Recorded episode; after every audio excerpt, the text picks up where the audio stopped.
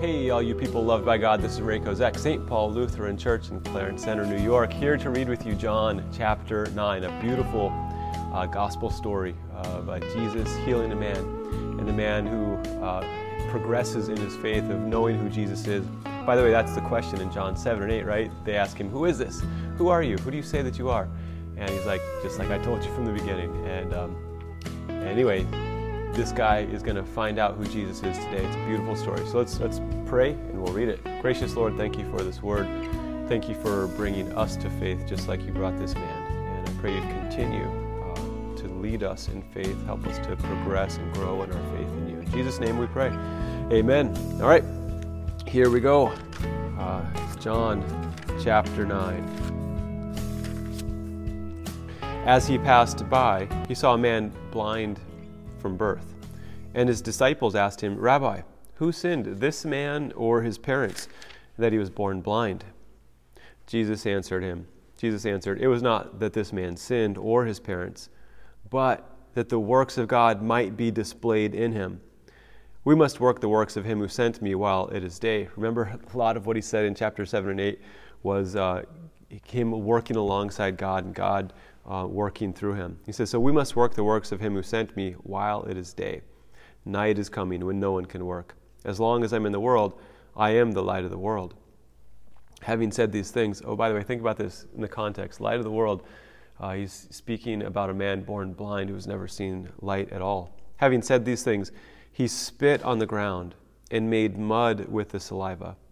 Then he anointed the man's eyes with the mud and said to him, Go, wash in the pool of Siloam which means sent. So he went and washed and came back seeing. Um, this is the sixth sign of the gospel. Isn't it amazing? Um, also, isn't it kind of interesting how Jesus chooses to use the physical things, uh, the mud, uh, the saliva, um, the dust of the earth?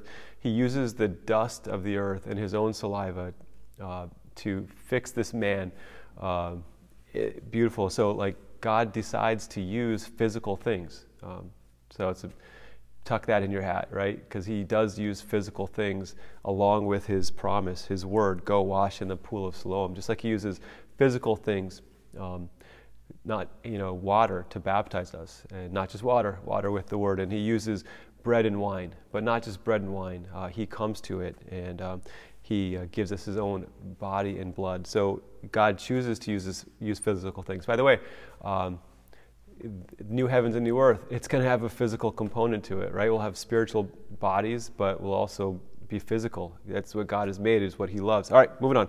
The neighbors and those who had seen him before as a beggar were saying, Isn't this the man who used to sit and beg? Some said, It is he. Others says, No, but he is like him. He kept saying, I am the man. So they said to him, Well, then how were your eyes opened? He answered, The man called Jesus made mud and anointed my eyes and said to me, Go to Siloam and wash. So I went and washed and received my sight. So this man knows it's Jesus, and he's going to progress in his faith uh, to know as a blind man and now healed what the people in the in the chapter seven and eight and other places don't know about Jesus. Um, so he knows his, his name is Jesus. Verse 12, they said to him, Well, where is he? He said, I do not know. Verse 13, they brought to the Pharisees the man who had formerly been blind. Now it was a Sabbath day when Jesus made the mud and opened his eyes. So the Pharisees again asked him how he had received his sight. And he said to them, He put mud on my eyes, and I washed, and I see. Some of the Pharisees said, this man is not from God, for he does not keep the Sabbath. But others said, How can a man who is a sinner do such things? And there was a, a division among them. So they said again to the blind man, What do you say about him? Since he has opened your eyes, he said, He is a prophet. Right? He goes from the man Jesus, now he is a prophet. Um, the Jews did not believe that he had been blind and had received his sight until they called the parents of the man who had received his sight and asked him asked them, "Is this your son, who you say was born blind? How then does he now see?" His parents answered, "We know that this is our son and that he was born blind, but how he now sees we do not know, nor do we know who opened his eyes. Ask him. He is of age; he will speak for himself." His parents said these things because they feared the Jews For the Jews had already agreed that if anyone should confess Jesus to be Christ, he was to be put out of the synagogue. Therefore, his parents said, He is of age. Ask him. Interesting, isn't it, that uh, this whole confessing Christ and, and agreed already in advance to, to throw others out of the synagogue for saying that Jesus is the Christ? Uh, and that's something I'm sure that, that John's readers, uh, the Apostle John's readers, could relate to. Uh, should I confess Jesus to be the Christ and, and thrown out of whatever social circles I'm in? Yeah, you should. Verse 24. So for the second time they called the man who had been born who had been blind and said to them said to him, "Give glory to God. We know that this man is a sinner." Ah, right? Isn't that horrible using God's name, God's glory uh, to try to convince someone to uh, say what they know isn't true? Oh. Verse 25. He answered, "Whether he is a sinner, I do not know." One thing I do know that though I was blind, now I see. They said to him, What did he do to you? How did he open your eyes? He answered them, I have told you already, and you would not listen. Why do you want to hear it again? Do you also want to become his disciples? Um, this implies that this man, this formerly blind man, is a disciple. Um, but they don't, they don't see because they don't want to hear.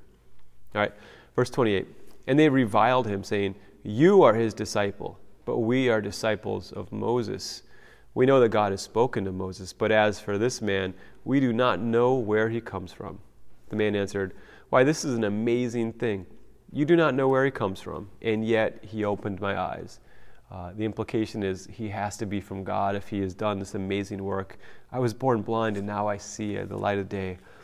We know that God, he goes on, verse 31, we know that God does not listen to sinners, but if anyone is a worshiper of God and does his will, God listens to him. Never since the world began has it been heard that anyone opened the eyes of a man born blind. In other words, this guy's like, I was hopeless because this has never happened, right? This just does not happen. Verse 33 If this man were not from God, he could do nothing. They answered him, You were born in utter sin, and would you teach us? And they cast him out right? Um, in the ancient world, and in many today, some people think, um, or the people thought, that if you're born with a problem, it's because your parents sinned or you sinned, uh, or if you had some physical impairment, uh, something wrong with you, it's because you were a sinful person, right? Job's friends tried to convince him, Job, you did something wrong. You're unrighteous. That's why God is punishing you. And uh, Jesus, you know, John and Jesus here are, are telling a different story. Verse 35 Jesus heard that they had cast him out and having found him, he said, Oh, isn't that cool? Jesus seeks him out. Having found him, he said, Do you believe in the Son of Man? He answered, And who is he, sir? Or literally, Lord, that I may believe in him. Jesus said to him, You have seen him. Isn't that cool? You have seen him, right? This is the man who opened your eyes. And it is he who is speaking to you. He said, Lord, I believe. And he worshiped him. Wow. that's amazing, isn't it?